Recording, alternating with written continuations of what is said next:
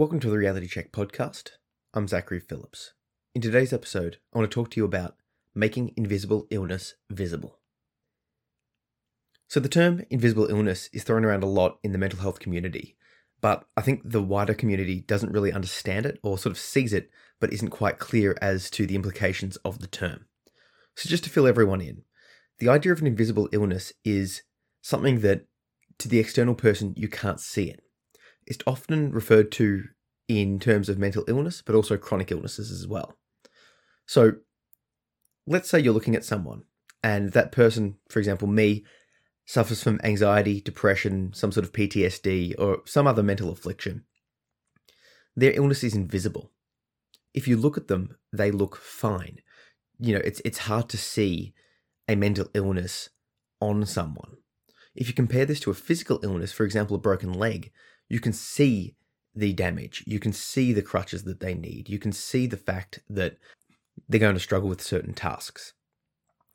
Now, the reason that invisible illness is talked about a lot is that it's hard to empathize with someone when you can't see or directly understand the issue that they're having.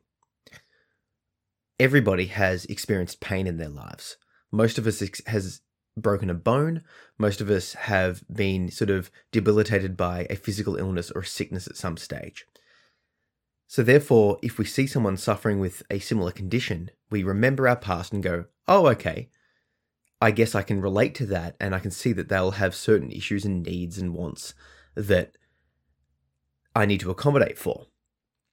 But unfortunately, with mental illness, well, I suppose fortunately, not everyone suffers from them. But what that does for for the empathy side of things is that because everyone isn't suffering from them, and because people don't, you know, because not everyone has suffered from them, it's hard to look at someone and empathize with their situation. If you're looking at me and I'm like, hey, I've got issues with anxiety and depression, but I look fine and I seem to be acting fine, and you yourself haven't really experienced anxiety or depression to a debilitating level, you might look at me and go, yeah, but you seem fine the illness is invisible. Now, this isn't to say that, you know, people don't go through a range of emotions and that sort of stuff and they aren't capable of empathizing with someone with a mental illness. But I would wager that until you go through it, it's hard to really understand the depths of suffering and impact that it can have upon your life. We've all been sad, we've all been nervous, we've all you know had had issues at some stage.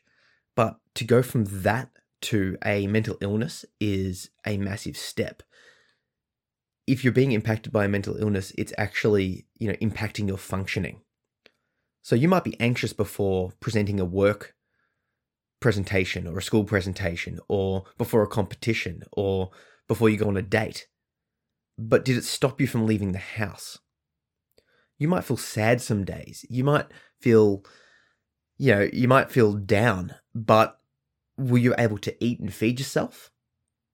You know, there, there's different levels and different sort of extremities with mental illness. So, although it might feel like th- there might be an issue of empathy with this one. Now, the reason I'm, I'm sort of talking about this is that I think by talking about our mental health and mental illness experiences, we can help to sort of start making invisible illness visible. It's only by sharing our stories that we really get to to show people what it's like to be us. I can say to you, "Oh, hey, you know, I'm I've got anxiety or depression," but unless I go into depth about it, unless I explain what that's actually like, when I say I've got anxiety or depression, you're not really imagining what I'm what's happening to me. You're putting your own experience of anxiety and depression and overlaying that on my experience and therefore you may be judging me for what I can and can't do, not based on my own issues with anxiety or depression, but on your experience of anxiety and depression. And this is important because, you know, if I had your level of suffering, maybe I would be able to function more, maybe not. So, if I talk to you and share my experiences, and if I'll link you down the bottom of these show notes to a couple of podcast episodes that I recorded during a bout of anxiety, depression, and grief. And you'll be able to hear it in my voice, the, the, the difference in tone and inflections and pace and the words that I'm using, it's, it's a clear distinction and a clear difference. And I talk to you in the moment of going through those sort of sufferings. And that's obviously my only my experience. But the reason I share it with you, and I'm going to share it with you again by linking it, is that it will help you to uncover the invisible nature of the illness and sort of check into and connect. Another way that you can really you know, make invisible illness visible is by reading people's stories. And a lot of you already have submitted some, but if you haven't, check out the Share Your Story project that I've got up on my website. And I'll, once again, I'll link I'll link it down below. But a bunch of people are sharing their stories from a variety of different aspects of life. I've had a few recently from the TBI community, and that's traumatic brain injury. And reading their stories is really sort of gets you behind the veil and shows you what they're experiencing, what they can and can't do, the discrimination they're facing. And for me at least, reading their stories has really helped to make their invisible suffering more visible. To the external perspective, they look fine. But after suffering a traumatic brain injury, the functionality changes and makes certain tasks quite a lot more challenging. But unless, you know, until I read about their stories, I had sort of like a cliched view of what their experience must be like. And I can only imagine that my opinions and views of a lot of different things are cliched. So, you know, personally, I'm on a bit of a crusade to sort of educate myself and read more of, about different people's varied experiences to help me to grow my empathetic understanding when someone shares that they're suffering or they've got certain issues in their life. I could go, okay, well, I haven't experienced that, but I've read and I've listened to a bunch of stories and I'm listening to the person now, so I can really sort of see and feel what that person's going through. And I suppose by extension, by having the Share Your Story project and by sharing those stories with the rest of the world, I'm hoping to help other people to develop that same empathetic connection. Some people, my wife, for example, naturally are way more empathetic and they sort of get into the heads of other people a lot better. Some people can't. But regardless, the more you listen to and read about other people's stories, the more you'll understand their perspectives. And on the contrary side of that, the more you share your story, the more you talk about your own issues, the more other people will understand you. I see a lot of people online talking about the stigma around mental health and, you know, all of that sort of related stuff. I'm one of those people. I think that the stigma around mental illness is is quite detrimental and quite prevalent. But rather than just complaining about it, because let's let's say I just go online and I complain to my community, I'm like, hey, you know, stigma for mental health sucks. They like and share and talk and agree about it. But unless the discussion goes beyond that mental health community, it's it's sort of just me talking to an echo chamber. You know, I can say, hey, how bad is it that you know, people are judging me for my anxiety. And people will agree and go, yeah, I get judged for that too. But we're really not doing anything to make a change about that other than confirming our own views upon the topic. What I think is a better approach, and obviously, obviously talking about it in the community and sharing the annoyance and the frustration of the stigma is a form of, you know, talking therapy that really will help people to sort of understand what's happening and what's why why other people are judging them, but it won't help to change the situation. I believe that if people know and if they sort of have had some experience of the mental illness or the invisible illness, they will better understand it. And the only way they can, we can give them that experience is by sharing our stories actively. So if if you're in this situation and you've got an invisible illness and you're frustrated by the stigma, I would suggest that you start sharing a story and talking about it. If you want, you can contribute a story to the Share Your Story project, but beyond that, talk to people in real life rather than just sort of if someone asks how you're going, oh, I'm tired and making those sort of excuses to just not talk about it.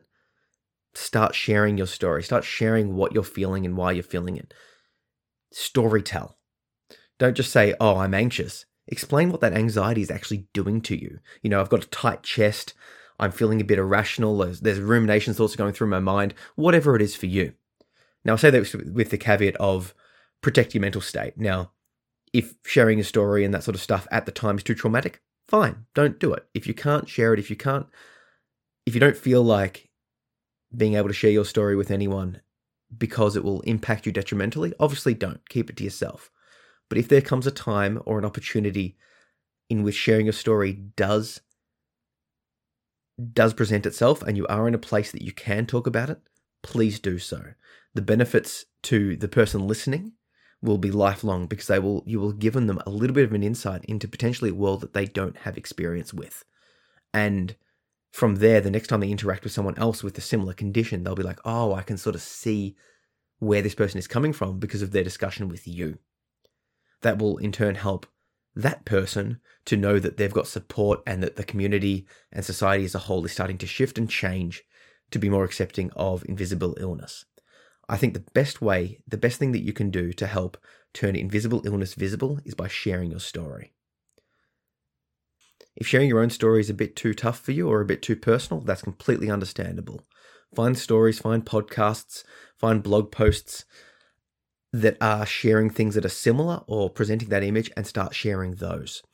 Now, when I say sharing, this means a bunch of things. It could be posting on social media so that everyone can see it, but obviously that comes with its own connotations. You might feel a bit nervous about that. It could also mean direct messaging online, so talking to one person one on one, in which the general public or your general sort of friend group online won't see. Or it could be literally, you know, texting or talking to someone in person about it. And if, yeah, like I said, if you're not willing to share your own stuff, that's completely fine. But start sharing and talking about it and get the conversation going. And that way we can all help to reduce the stigma and make invisible illnesses visible. Thanks.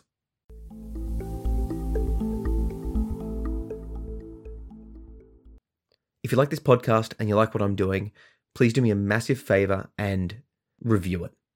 Wherever you're listening to it, just check that review button, give it give it a good good review, type some comments and share it with people that you think it would help.